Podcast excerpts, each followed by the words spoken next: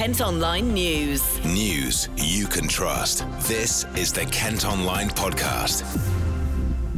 Welcome along and thanks for downloading today's episode. I'm Jamie Long. It's Monday, October the 26th.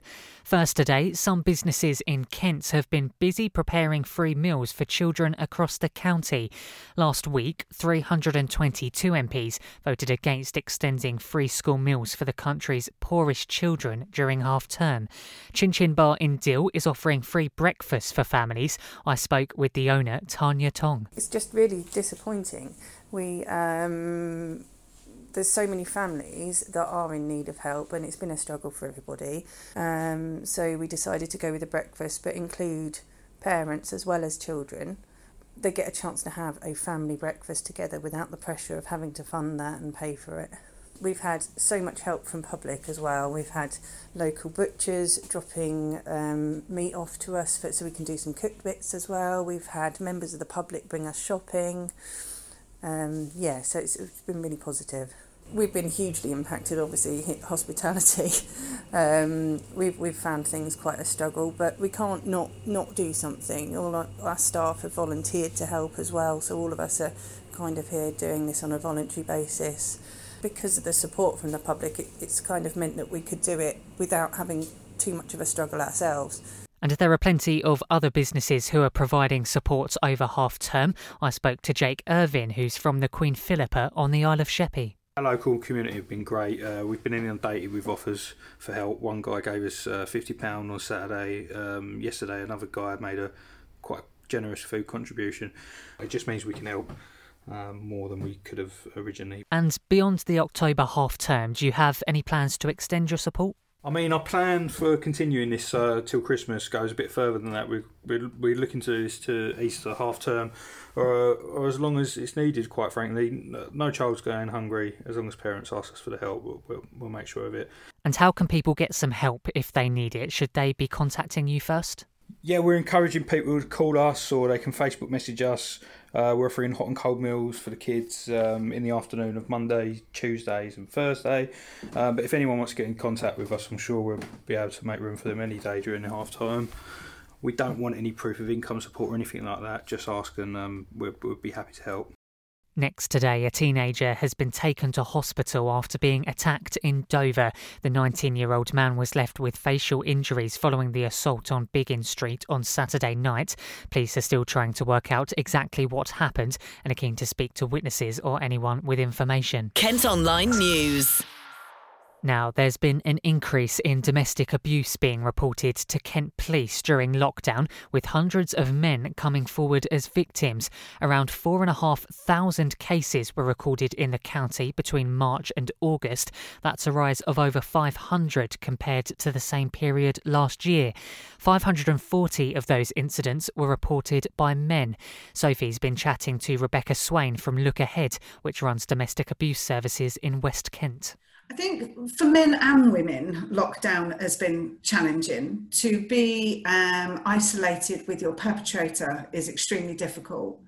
But the men that I work with tell me that for them, one of the main feelings they have is a sense of isolation it's a sense of loneliness. It's a sense of not knowing where to turn who to go to and that maybe services that are accessible are not geared up to take men's referrals which actually uh, is not the case. Look ahead um, you know we, we are championing this this male awareness. Are there ways that men are abused that are more common to men than they are to women in my experience, I see a lot of control around the children. I see a lot of men fearing that they can't leave the home because the, the services for men, particularly say for specialist accommodation like refuge, to be able to take your children with you is, is almost impossible, which puts them in a dilemma. Do they stay in the abusive relationship so that they can be with the children, or do they risk not having that contact with their children? And, and this is one of the key areas that, that Look Ahead are exploring is making men's services equal to those for women. I was told by a gentleman once that my response of just believing him was the first step because of our preconceived ideas around domestic abuse being a female to male, you know, it, it was a, a situation where he had tried to speak out and felt that he wasn't being believed. But, you know, we do understand. And, we, and of course, we look at each case and, of course, we believe our our clients regardless of their, their gender. A bus driver and a passenger have been taken to hospital after a crash with a car in Folkestone. Police and ambulance crews were called to Black Bull Road following the collision involving the Route 16 stagecoach bus at about quarter to eight this morning. You can see pictures and video of the wreckage at kentonline.co.uk. Several caravans at a holiday park on Sheppey have been destroyed or damaged during strong winds over the weekend. A number of trees fell down at the Palm Tree Holiday Park in Eastchurch on Saturday night. Heavy rain also caused flooding on Mount Pleasant Road in Tunbridge Wells, affecting some shops and businesses. A Tonbridge couple say they might be able to get married sooner than they'd hoped thanks to a Kent MP. Gillingham's Rehman Chishti has introduced a new law that will legally recognise humanist weddings. In August, a High Court judge said it's discrimination not to recognise the ceremonies in the same way as religious ones, but they'd have to wait for a review.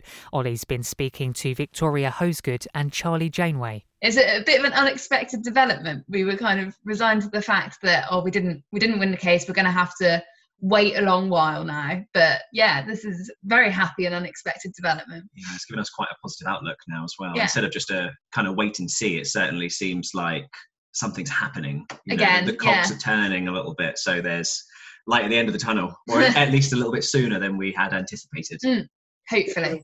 Because I suppose once the once the High Court had made that decision, the judge had said what, what, she said. It was it was a case of waiting for the Law Commission's review to come in. Um, yeah. Obviously, that that that process takes a really long time. Yeah, yeah, it does. Like, so the judge did come down essentially in our favour, saying that it, it was discrimination, but that it should be something that the Law Commission review sorts out. But yeah, as you said, it could take a while, like years potentially. We don't know how long these things take, and then yeah, then it's implementing it and so on and so forth. So yeah, if this if this goes through, this will be on a much shorter timescale than the Law Commission review, certainly. With humanism not having the legal recognition, then it's not deemed it's not within that group of marriage so you can't have you can't even have your proper humanist ceremony and in the same way that you can a marriage one at the moment with what's going on with covid and the group sizes being limited and all that kind of thing. So yeah it, it will make a big difference. This is good and good that it's still in the public eye and that people are still talking about it and hopefully we we Im- implore the government to take notice. Yeah it's fantastic. It's nice to have a bit of positivity you know in such a dire, uncertain times. uncertain time. A little boy from Kent who raised more than a million pounds for the children's hospital that saved his life as a baby has won a Pride of Britain award. Tony Hudgell from Kings Hill had to have both legs amputated after being abused by his birth parents. The six year old's been recognised for completing his challenge to walk 10 kilometres on his prosthetic legs in June. And finally, tickets are now on sale for Bluewater's Ice Rink, which is returning this winter despite the pandemic. It'll be open outside outside the village at the shopping centre from the 12th of November. There'll be party nights with KMFM, as well as quiet sessions and slots for parents and toddlers.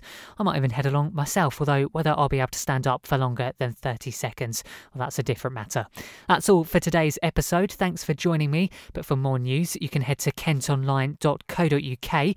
Whilst you're there, you can check out some fantastic aerial photos of progress being made to the Faversham Lakes housing development at Oare Gravel Works.